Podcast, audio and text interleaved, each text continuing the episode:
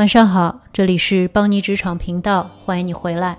今天想聊一聊一个我之前在微博上发过的问题，就是你觉得在职场上可以哭吗？这条微博下的评论挺有意思的，有些人说当然不能哭，哭过一次是永久的谈资；有些人说大家都有情绪，哭个一次两次没关系；还有人说可以哭，但是哭必须是一种武器。从这些评论中，其实就可以看出来，这个问题本身就不是一句两句话可以说得清的，倒是一个很有趣的话题，可以讨论一下。根据北美著名的求职平台 Monster 去年发表的一个调研，其实，在职场上每十个人中就有八个哭过，所以其实哭过真的并不是什么大不了的事儿。还有不可否认的一点，就是在职场上，似乎女性哭的比男性频繁。这其实除了文化原因之外，还有很重要的生理原因。女性分泌的催乳激素会促进泪液的分泌，而男性分泌的睾丸激素则会抑制。所以，就算从生理构造上来说，女性本身也就是更容易哭泣一点。如果有人问我职场上是不是可以哭，我会说最好不。为什么我说最好不要？在我这里有两个很大的原因。第一，哭让你显得你处于弱势。让你从一个受害者的角度来出发，这在任何形式的谈判中都不是一个很好的位置。第二点，其实也是最重要的一点，就是当你在哭的时候，其实你是在把你自己强烈的情绪强加于和你对话的人的身上。在这种情况下，对方可能会手足无措，不知道怎么样应付这种场面，所以可能会有一次他会妥协，你会得到你想要的东西，但这种事情是不能反复重演的。所以，如果你必须要用这样的策略，也只能用在刀口上，因为很有可能你只能用一次，下一次别人会绕着你走，你也会失去很多机会。所以，这样的手段其实付出的代价是很大的。我建议，不是非常时期，最好是不要用。虽然我说最好不要哭，但其实也不是绝对不能哭。所有的企业都有自己的文化，对哭这类情绪的表达也有不同的包容程度。你的文化，你所处的环境。对这个有多大的包容程度，你自己心里也应该比较清楚。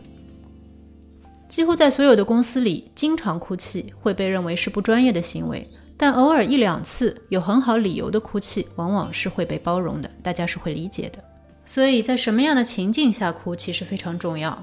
偶尔几次，如果你收到了很坏的消息，你忽然哭出声来，我觉得这样的事几乎所有的人都可以理解。其实，即便是和工作有关的情况，只要是在一对一的亲密环境下，对方和你的关系足够紧密，哪怕这个人是你的老板，偶尔一两次强烈情绪的表达，反而对交流和互相理解会有所帮助。当然了，不要太多次。还有最后一种情况，就是大家都熟悉的情况，偷偷的在厕所隔间里哭。说实话，在我的职场生涯中，我在女厕所。见过无数人从隔间里出来，似乎有哭过的痕迹。我既不记得是谁，也不觉得他们不专业化。每个人都有情绪失控的时候。如果能够想到跑到厕所隔间，不影响别人发发泄自己的情绪，你还想怎么样？我觉得这都是正常的，是人的行为。那么，什么情况下是绝对不能哭的呢？举一个很好的例子，就是在重大的会议中，在会议中你处于主导地位时，这个时候无论情绪有多么强烈，你都要暂时忍住，直到你能够出去哭的时候。如果实在忍不住哭出来了，那么就会像评论中有些人说的那样，在这种情况下，你哭一次，这个记录就会留很久，别人对你的负面印象也会留很久，会觉得你不够专业。还有一种情况就是工作压力。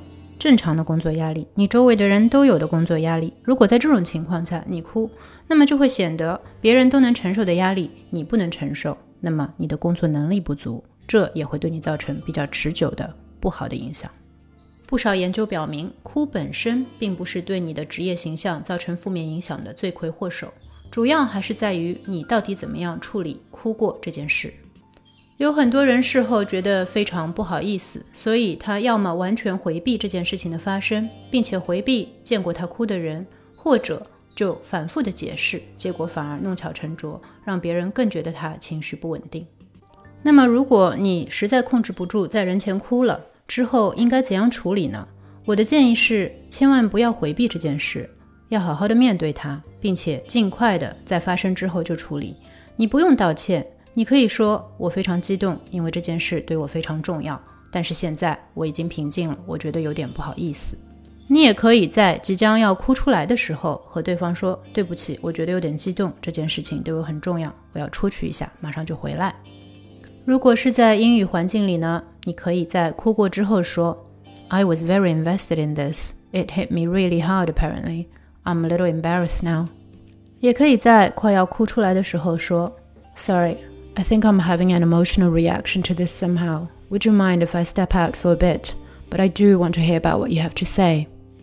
如果你要选择道歉，那也可以，但是道歉的方式还是有讲究的。你道歉的是你让对方觉得不舒适了，让对方觉得尴尬了，因为你把你的情绪强加在他的身上了。我觉得其实与其道歉，还不如感谢对方，谢谢他倾听，谢谢他理解你的情绪。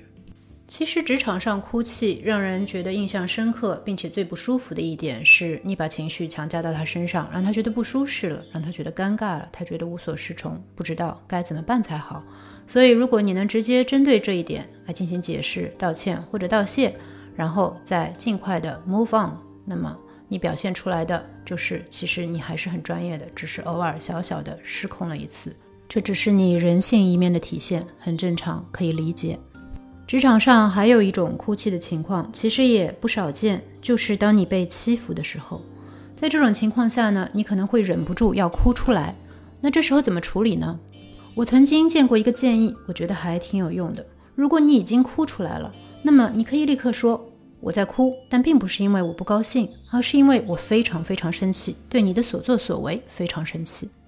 这个做法呢，其实挺巧妙的。因为众目睽睽之下，你被欺负而哭，会给人一种弱的印象。无论对还是不对，无论你是不是应该被帮助的一方，人们就是会这么想。本能的想法是你是弱者，那么是不是你的能力也不够强？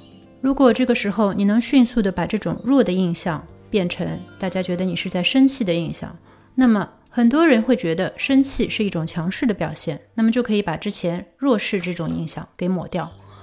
我个人其实非常不喜欢职场上这种想法，但现实是很多人都会这么想，所以这个 trick 有时候也许还是可以用一下的。再来聊一聊如何才能控制，让自己尽量不要哭出来，因为就像我最先说的，最好还是不要哭，哭大多数情况下还是不好的。那么怎么办呢？最好的方法就是，当你快要哭出来的时候，及时叫停，可以去呼吸一下新鲜空气，深呼吸。喝一口茶，休息一下，这些都有帮助。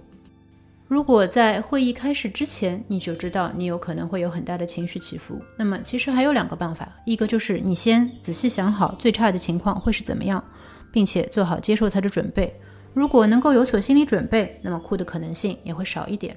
还有一种比较极端的方案，就是如果在开会之前你就觉得情绪起伏比较大，而且会觉得待会儿一定会哭，那么你可以先哭一下，把情绪发泄掉。那么待会儿开会的时候，你可能就会平静很多。如果你在会议当中情绪波动很大，泪腺不受控制，马上就要哭出来了，但是又不可能暂时站起来离开，那么也有一些小的 tricks 你可以试一试。有的人说用舌头顶天花板有用，这个对我没有用。有的人说。立刻马上放松脸部的肌肉有用，有的人说深呼吸有用。对我来说呢，立刻找个机会清一清喉咙，喝一口水，捏一捏鼻梁是非常有效的方法。如果实在有必要，还可以把头往后仰一仰，这样的话，万一有一两滴眼泪出来了，也可以流回去。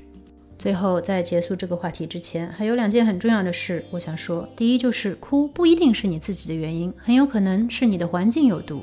在这种情况下，你要想办法尽量离开。如果这已经对你的情绪和心理造成了影响，那么一定要寻求帮助，保持自己的心理健康。还有一件很不幸的事，就是职场对女性的情绪表达接受度往往更低一些，而且一直到今天也都还有很多歧视行为。比如说，如果女性表现出不安或者紧张或者哭泣，会有男性同事说你是不是来月经了？